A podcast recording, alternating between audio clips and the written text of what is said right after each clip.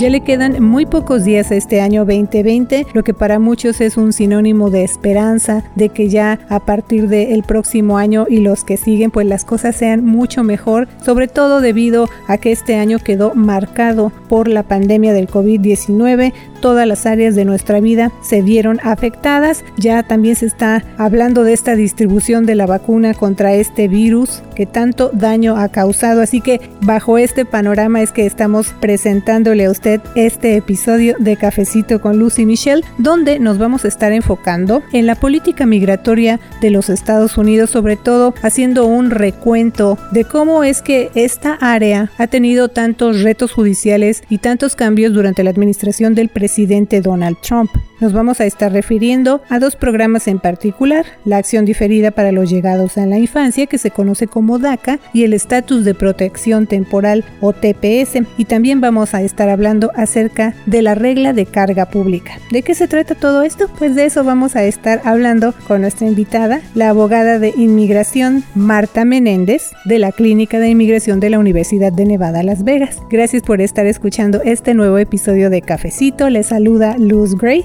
Soy editora con The Nevada Independent en español y también me acompaña la otra voz del cafecito informativo, mi colega Michelle Rindos. Por cierto, queremos darle las gracias por estarnos escuchando. Si es la primera vez que usted nos acompaña, bienvenida o bienvenido y también muchas gracias porque es un episodio especial. Estamos llegando ya al episodio 150 gracias a su apoyo. Pase la voz para que más personas nos sigan escuchando y sigamos creciendo e informándole a nuestra comunidad hispanohablante. Bienvenidos a este cafecito, vamos a escuchar la entrevista. Abogada, gracias por venir a tomarse este cafecito informativo con nosotros. Muchas gracias por invitarme, un placer. Bueno, abogada, bajo la administración Trump, las políticas de inmigración en general han visto varios cambios y hasta retos legales en las cortes. Eso incluye, por ejemplo, cancelaciones, ajustes constantes de algunos programas, pero hoy queremos empezar por la acción diferida para los llegados en la infancia o DACA. Durante la primera semana de diciembre, abogada, bueno, lo informamos también, un juez federal ordenó la restauración completa de este programa DACA. Pero pues ahora sí que para eso la tenemos aquí en este cafecito, abogada. Ayúdenos a entender qué significa este cambio más reciente. Claro que sí, ah, voy a hacer lo posible, ¿no? Porque yo creo que también para nosotros los abogados de inmigración también ha sido ah, súper caótico este tiempo, ¿no? Entonces, cada semana tenemos que ver a dónde estamos en cada tema, ¿no? Ya sea DACA, TPS, como habías dicho, ¿no? Entonces, lo que pasa con DACA viene desde septiembre del 2017, ¿no? Cuando el presidente Trump, por medio de una orden ejecutiva, declaró que iba a terminar con el programa DACA, ¿no? Entonces, enseguida, obvio, empezaron, empezó el litigio, empezaron los casos tratando de tener esa suspensión de DACA. Eso se resolvió por fin, bueno, no por fin, ¿no? porque vemos que siguen los cambios, pero se resolvió, eh, la Corte Suprema eh, dio su, su mandato en, me parece que fue en julio de este año, diciendo que la manera en que el presidente Trump puso fin al programa violaba la ley de, administrativa, ¿no? Del país. Entonces, este, ordenó que se tenía que volver a la situación de DACA eh, antes de, de septiembre del 2017, es decir, íbamos a volver a lo mismo, a lo que era ¿no? Nosotros como abogados de inmigración, personas, ¿no? Que estamos al tanto de esto, lo vimos la decisión como que, bueno, ya regresamos al, se, restaura, vamos a poder eh, meter solicitudes nuevas, pero no, porque enseguida, eh, ese mismo julio del 20, de, de, de, este año, Chad Wolf, que es el secretario interim, um, es decir, interino, eh, no se tomaron los pasos adecuados para declarar a esta persona como secretario del Departamento de, Homeland Security, ¿no? Era como el secretario actuante, actuante. Él sacó esta decisión diciendo que, bueno, nos están este, obligando a seguir con el programa DACA, pero lo que vamos a hacer es, nada más vamos a aceptar renovaciones, nada de, aplicaciones nuevas y vamos a cambiarlo. En vez de cada dos años, van a tener ahora que aplicar cada año. Entonces, ese memorándum también también ah, entró en litigio. Obvio, hubo varias demandas, ¿no? Y hace dos semanas, me parece que fue el 4 de diciembre, se anunció por fin, ah, una corte federal declaró que el puesto de este señor, de secretario actuante, no le da derecho a dar ese tipo de mandato, ¿no? Entonces el mandato queda fuera y ahora sí, unos días, unos días después, de esa decisión por la Corte, USCIS, que es la agencia que se encarga de estas aplicaciones dentro de Estados Unidos, declaró que bueno, ahora sí, a la fuerza, pero no importa, vamos a tener que empezar a aceptar aplicaciones nuevas y renovaciones, igual que lo hacíamos antes de septiembre del 2017. Entonces, ahora sí se restauró a como estaba antes. Entonces, después de tantos años de confusión, podemos otra vez empezar a, a, entregar solicitudes para aplicantes nuevos de DACA y las renovaciones regresan a ser cada dos años. Así es, es muy importante resaltar que esta es la primera vez en, en tres años que DACA funciona de manera completa y que el gobierno federal está aceptando nuevas solicitudes. Para que podamos entender mejor cómo se debe preparar alguien que esté interesado en inscribirse por primera vez en DACA. Claro, hay varios este, requisitos, ¿no? Entonces hay, hay, que volver a eso. Y hay muchas fechas que tenemos que tomar en cuenta. La persona que está aplicando por primera vez a DACA, en primera tiene que haber tenido menos de 31 años a partir del 15 de junio del 2012. Es decir, cuando DACA inició en el 2012. Cuando DACA inició en ese día, tiene que haber tenido la persona menos de 31 años. Tiene que haber llegado a Estados Unidos antes de haber cumplido 16 años. Tiene que haber estado eh, o sea, viviendo en Estados Unidos continuamente desde el 15 de junio del 2007 hasta el presente. Es decir, nunca ha salido, nunca ha vivido en otra parte y, regresó, ¿no? Haber entrado sin ningún estatus legal a Estados Unidos antes del 15 de junio del 2012, haber estado presente en Estados Unidos el 15 de junio del 2012, haber cursado el high school, por lo menos estar en high school, haber obtenido un certificado de equivalencia de high school o haber estado en alguna de las Fuerzas Armadas y no tener ninguna ofensa penal grave, lo que llamamos misdemeanor, que son este, delitos menores serios y también no presentar ningún peligro al público ni a la seguridad nacional, ¿no? Por lo que me cuentan los recipientes de DACA, lo más difícil para ellos, especialmente aquí en Las Vegas, ha sido juntar su, su documentación comprobando que estuvieron presentes aquí. La, la, manera más fácil de hacerlo para muchos es este, obteniendo sus historiales académicos que demuestran ¿no? que estaban en la escuela desde tal fecha en 2005 hasta, hasta que se graduaron, ¿no?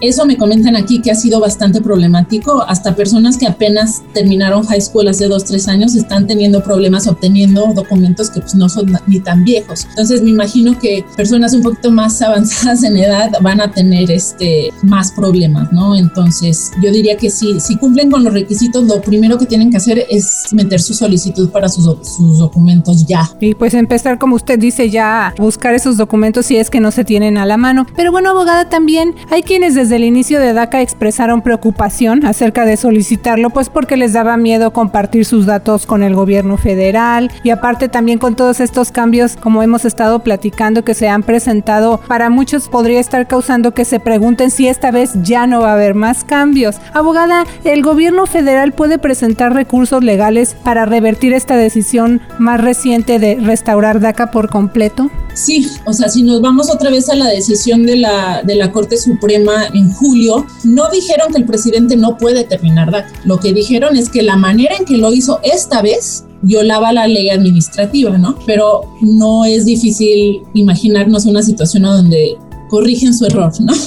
y, este, y buscan la forma de hacerlo. Obvio, no esperamos que suceda bajo uh, la nueva administración del futuro presidente Biden, pero puede suceder con cualquier otro presidente en el futuro si no se encuentra una solución permanente para estas personas, ¿no? Para, para los recipientes de datos. Y otro programa que también presentó un cambio significativo la semana pasada fue el estatus de protección temporal o TPS. Justo cuando se acercaba la fecha límite para que terminara el enero, se anunció una extensión hasta el 4 de octubre del 2021. Entonces esa decisión impide que el gobierno federal termine con el TPS para personas de El Salvador, Nicaragua, Sudán, Honduras, Nepal y Haití. ¿Qué significa todo eso para los beneficiarios del programa? Afortunadamente significa que tienen un plazo ahora que nos lleva a octubre del año que entra, es decir, nos lleva allá dentro de la administración del presidente Biden, ¿no? Igual, presidente, bueno, el futuro presidente Biden um, ha dicho varias veces que eh, eh, una de sus prioridades va a ser encontrar un, una vía o alguna manera de poder proteger a las personas con TPS y las personas que tienen DACA también y encontrar una manera de que puedan ajustar su estatus permanentemente. Um, hasta no poder hacerlo, pues sí, este, agradecemos este plazo, ¿no? Que nos da ahora, en vez de, muchos de ellos se iban a, su estatus se vencía a principios del año, ¿no? Entonces, por lo menos tenemos un poquito más de tiempo.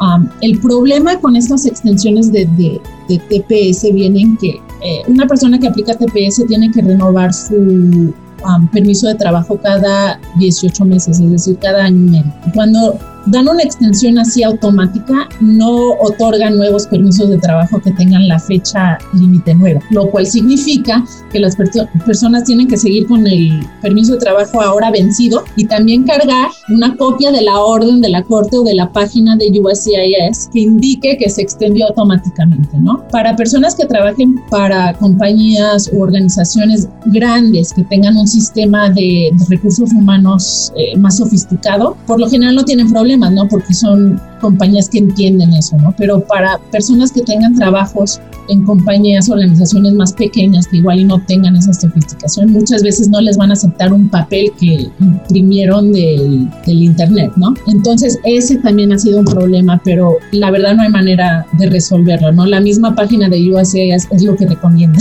Eh, impriman esta página, llévenla siempre con ustedes, ¿no? Entonces no, obvio, no es una solución adecuada y mucho menos permanente. El TPS se extendió para 400 mil inmigrantes en los Estados Unidos, incluidos más de 4 mil ah, que viven en Nevada, pero este programa, como lo indica su nombre, es una medida temporal ah, que se había venido renovado sin cambios hasta antes de la administración Trump. Muchos de los beneficiarios de TPS quieren que se les otorgue un camino hacia una residencia permanente ¿Qué posibilidades hay de que eso pase bajo la nueva presidencia del demócrata Joe Biden? Yo creo que la voluntad, la voluntad está ahí, pero la voluntad hay que tener eh, muy, muy presente que la voluntad es nada más de un lado es decir, de la administración. Y la, administración no puede, no puede solucionar esto solo, ¿no? Esto ahora sí que para encontrar una solución permanente para cualquiera de estos programas tiene que ser vía legislación federal y tiene que ser con eh, la participación del Congreso, ¿no? Lo bueno de estos programas, el TPS, el DACA, es que sí hay mucha, mucho apoyo a estas comunidades, ¿no? Porque para renovar cada dos años o cada año y medio, como lo es con TPS, tienen que siempre, cada año y medio, cada dos años pasar por una extensa, um, ¿cómo se dice? Background check. Sí, un chequeo de antecedentes. Exacto. Entonces, este, son personas que ya llevan años y años una y otra vez demostrando que no, no posan ningún peligro para la comunidad, que son miembros de la comunidad. Muchos de ellos tienen negocios, muchos de ellos, uh, la mayoría de ellos ha, hecho su vida aquí, ¿no? Ya llevan... Um, aunque digamos que es temporal, ya llevan más de 20 años aquí muchos de ellos, ¿no? Entonces han hecho su vida aquí, hay que encontrar la manera de poder, de dejarlos quedarse aquí, ¿no? Con sus hijos, que la mayoría de ellos ahora sí son este, ciudadanos americanos. Entonces sí hay, de que hay la voluntad, existe la voluntad, ¿no? Pero entonces entraríamos ya en cuestión de, política y ahí sí como que se me complica un poquito saber a dónde estamos en cuanto al otro lado de, de algo, ¿no? Bueno, abogada, otro tema también a principios de este mes, ya que estamos hablando de cambios recientes en políticas de inmigración aquí en los Estados Unidos, en caso de que usted nos acabe de sintonizar aquí en Cafecito con Lucy Michelle, a principios de este mes la Corte de Apelaciones del Noveno Circuito bloqueó los cambios que la administración Trump hizo a algo que se conoce como regla de carga pública, que a grandes rasgos, a usted tal vez nos explicará mejor, esta regla de carga pública sostiene que el registro a servicios públicos, precisamente como eh, los ingresos suplementarios del Seguro Social o el Medicaid o los cupones de alimentos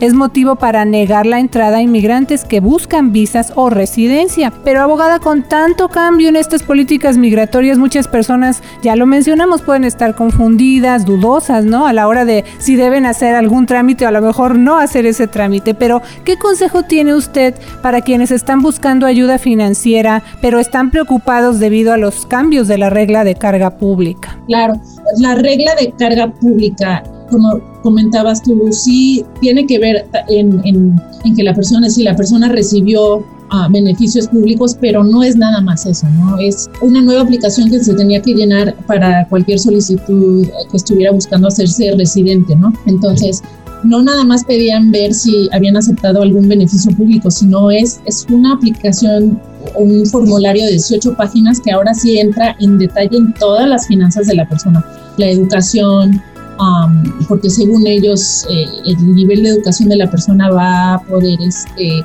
como que le da aviso al país de que si esta persona va, va a poder aportar cuando llegue aquí, ¿no? Es entrar en si la persona habla inglés o no, o sea, son, son muchas cosas más allá de las finanzas, ¿no? Pero sí, la, eso ha sido, yo creo, lo que la gente más se ha, se ha enfocado eso, porque sí, como dices tú, ¿no? hay mucha gente que ha tenido, y más ahorita con, con la pandemia, ha tenido que velarse de muchos de estos servicios, ¿no? Entonces, es difícil decirle a las personas, no se preocupen, ¿no? que, que tienen que hacer lo que tienen que hacer para comer. Es la, la prioridad de cualquier ser humano, ¿no? Comer, buscarse eh, atención médica si la necesitan y todo eso como que cohibe a la gente cuando no tiene un estatus fijo en el país. Lo bueno ahorita con esa decisión, um, como dices tú también, este mes de diciembre ha sido bastante emocionante para nosotros también la, la, carga pública ahorita, hoy día, no sé si sea mañana, pero hoy día no se tiene que meter. Entonces, si hoy están solicitando residencia permanente en el país, si meten su solicitud hoy, no tiene que incluir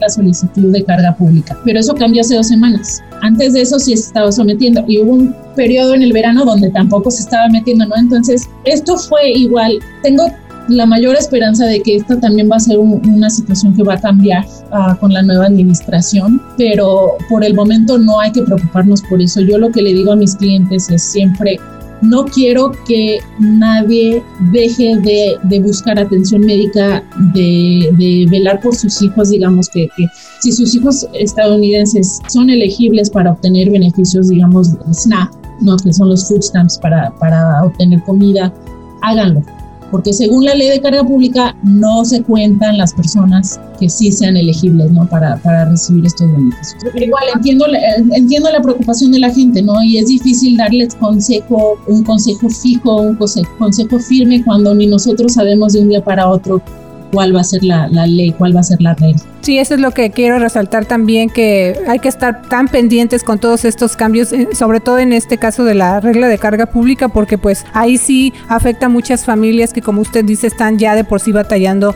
en medio de la pandemia, así que gracias también porque nos está hablando de eso, pero abogada, otra cosa, por ejemplo, DACA y el TPS no otorgan la ciudadanía automática para sus beneficiarios, que mucha gente puede creer que sí, pero no es así. Pero como mencionamos, muchos de estos beneficiarios han estado abogando por una solución que ya sea permanente. El próximo mes Estados Unidos pues ya va a tener un nuevo presidente y el Congreso sigue dividido en cuanto a estos temas en particular. ¿Usted considera que se está empezando de nuevo ese círculo de que pasan los años y no se llega a una legislación que incluya ese anhelado camino a la residencia o la ciudadanía para estos beneficiarios?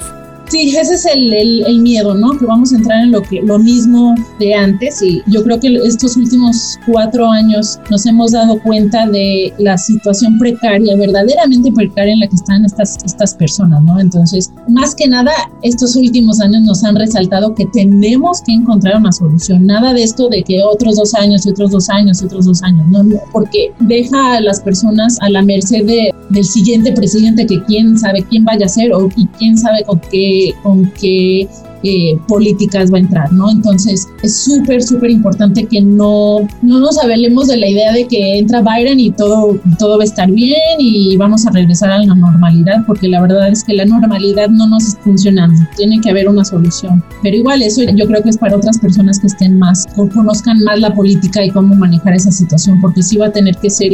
Lo que a mí más me, me preocupa es que las personas con DACA, las personas con TPS van a entrar otra vez a hacer como que se vamos a volver a empezar a usarlos, ¿no? Como, como ese pan. Como una pieza de ajedrez. Como una pieza de ajedrez, este, este quiere esto, ah, bueno, pues te damos esto, pero al cambio de esto, ¿no? Entonces, no puede seguir así. Algo se tiene que hacer. No, las personas no pueden seguir así y, y, vemos que eso está escalando siempre poco a poco, ¿no? Y algo, algo va a tener que suceder. Pues abogada, como siempre, este tema de inmigración da todavía mucha tela de donde cortar, muchos detalles de los que se tienen que seguir hablando, pero bueno, ¿hay algún punto que en esta ocasión, en este cafecito, le gustaría agregar? No, pues es que yo siento que eh, especialmente en estos últimos años todo ha sido este, miedo y incertidumbre.